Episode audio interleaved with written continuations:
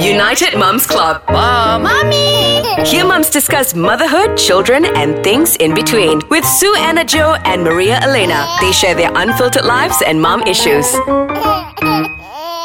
Assalamualaikum. You're listening to United Moms Club and I'm Maria. And today we have a guest continuation from last week punya episode. Here is Miss Aina. Say hi. Assalamualaikum. Ah, hi. Waalaikumsalam.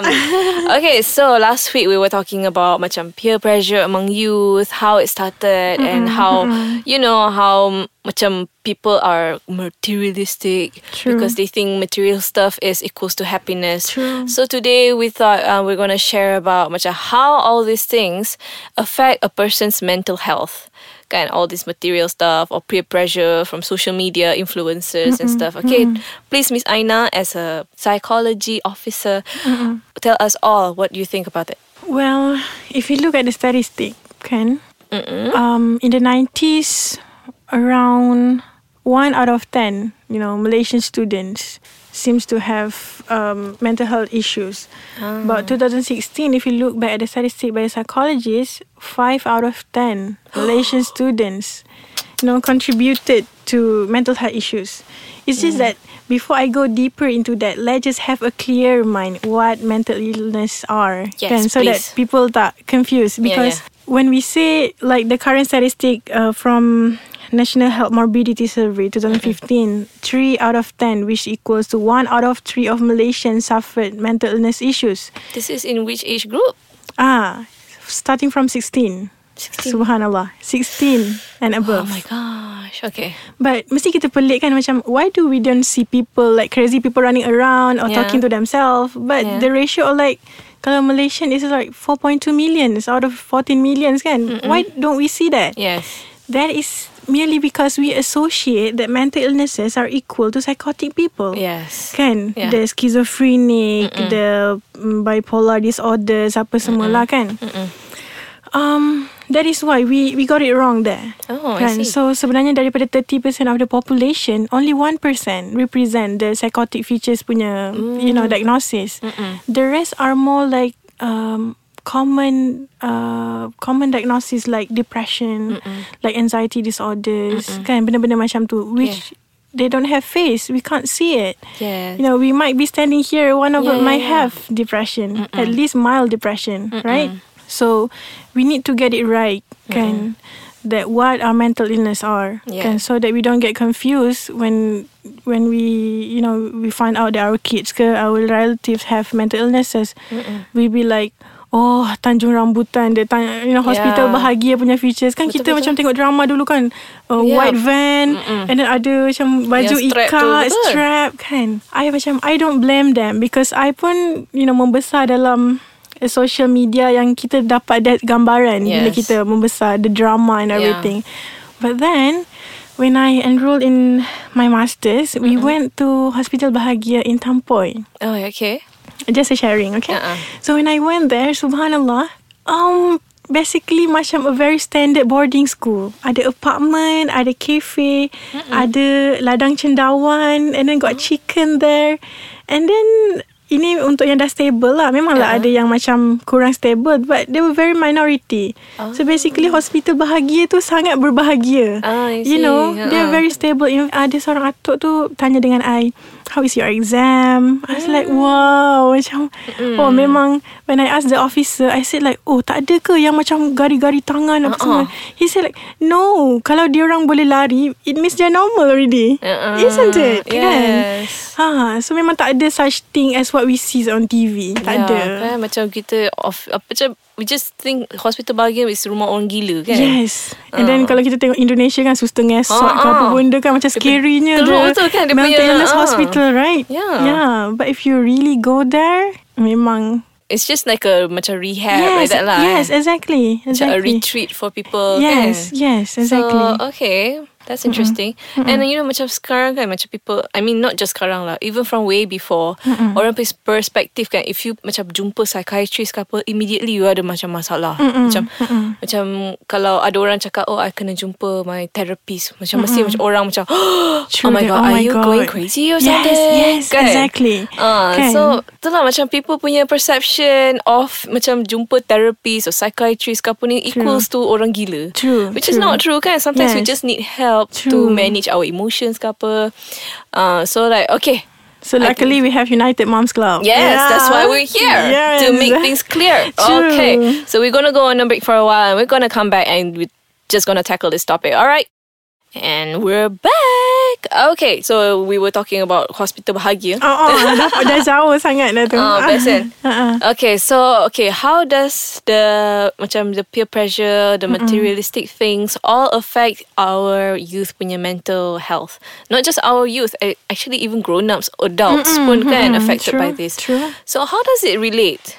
when you psychologically when you, you are in a pressure in a conflict situation where you can't get what you want you will prone to do something out of your normal behavior right Okay. contohnya like our students some of it might went to violence bullying like what happened to the sekolah tafiz Mm. isn't it sad Yeah, you know very sad. and then what happened to the cadets yang you know the Yeah, yeah, yeah, the yeah. bullying you know very worrying but let us tone down a bit and look at the university perspective okay Mm-hmm. Like university when i talked to you earlier like in last episode we were talking about this peer pressure so bila you stress once you stress and it is prolonged kan into a very you know prolonged state of sadness you basically felt like you are a loser. I Kan, see, uh-uh. kan this student basically felt like it's the end of the world because they never felt before. Kan, so macam if they can't keep up to the latest trend, if they can't get good grades at school, they're doomed. You know, Yeah. it is all or none. Their thinking style, not all or none. Black and white thinking, we call it Yeah. kan so it is basically what happened when Yelah bila parents ataupun the teachers are not educating them that it's okay to fail as long as you have done your best. Yes. Okay. So bila these mental illnesses arise, sebenarnya a lot of factors we should really taking care of. Mm, like from the statistic kan, makin tinggi. So what do what are our roles basically? What do we do, right? Yeah. So I can see that from a lot of perspective. Okay. Sangat banyak. So macam the start has to be from the parents ke?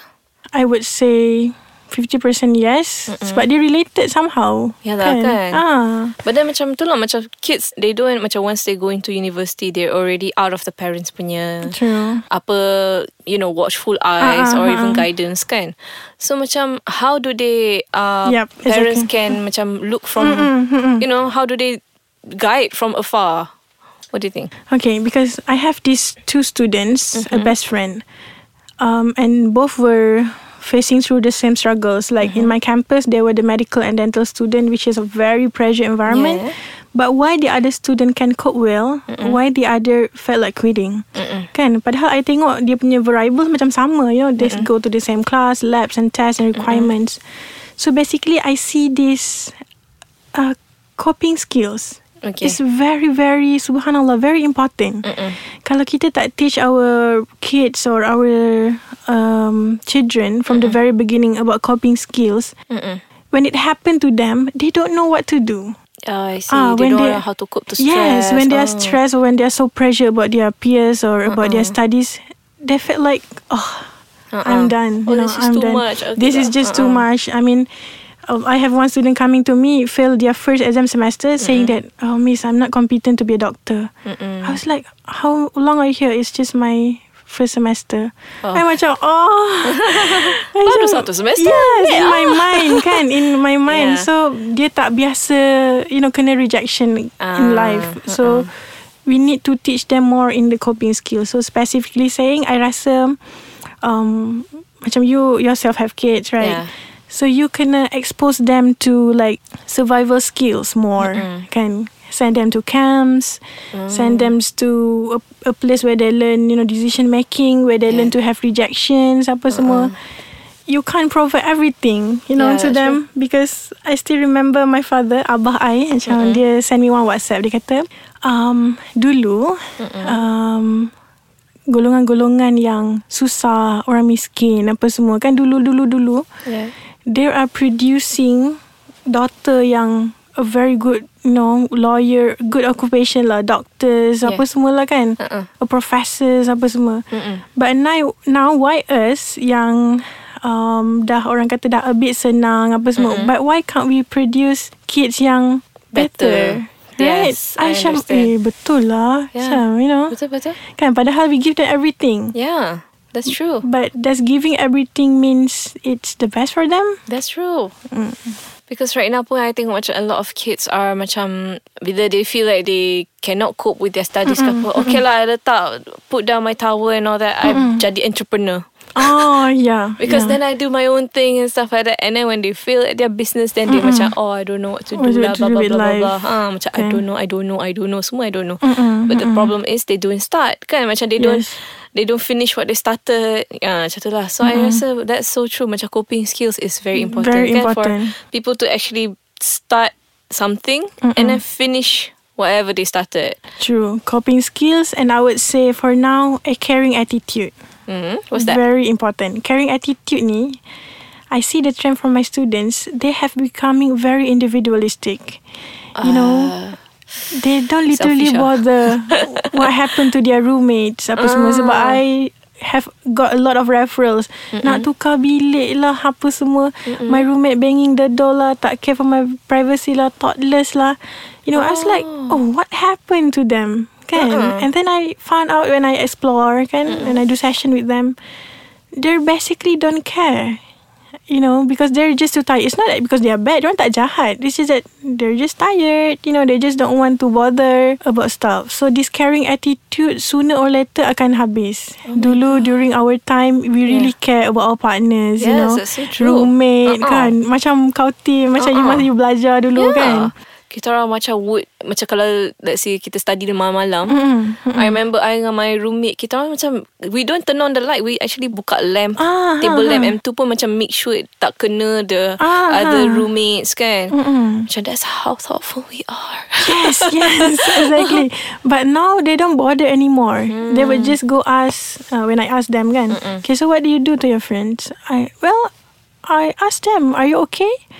And then what do they answer? They say that they're fine, so I'm good. Oh my gosh Oh, that's why mental illnesses, depression, all these are arising because They ki- don't know eh? uh. kita tak mindfulness to others. Yeah. Kita tak go into deep once they say that they're okay. We don't go into deep. Are you really okay? If you Yeah. need someone to talk, I'll be here. You know, these comforting words. We don't do that anymore. True I think Right. people nowadays pun macam They like that uh, Emotional cues kan True. Macam dia tengok orang tu sedih ke apa Dia macam Ah lantak lah Macam tu kan They don't kan? have that They even answer like bila I encounter this one person kan dia kata apalah you ni counselor counselor ke apa. Mana ada orang tak ada masalah dalam dunia ni?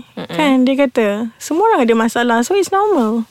So if you say that to a person yang Yeah. went through a very you know sadness or episodic of depression I tak tahu mungkin boleh lead to suicidal attempt, Yeah. suicidal ideation, subhanallah. There's no apa like you said lah that caringness, that thoughtfulness. Ah, there's ha, no ha. you know there's no macam emotional openness kan. Macam people cannot be open about their feelings Yes. and all that because there's no Exactly. opportunity to kan. Exactly, exactly. Hmm, padahal we should be able to I mean they should be able to confide into their roommates or True, true. you know their friends whatever Sepatutnya kan, kan. Tapi sekarang I can see the trend like they find you. Ah. At least they have you. So that's good. Yeah. all right. So you know unfortunately we're already at the end of the episode. I know right this is crazy kan Yes. Ah, I rasa macam I baru mula ya yeah don't worry we're gonna have another session Yay. with Miss Aina Yeah. All right, so thank you all for listening, and don't forget to subscribe to Ice Kachang, and our channel is called United Moms Club. And if you have any questions, any suggestions, tips, or whatever you want to ask, please find me at Maria Elena Zaro on Instagram and Hey Nena on Instagram. Yes. H E Y N E Y N A. Can just Alright. DM me. uh, yeah. So that's all for today, and we'll see you next episode. Bye. Bye.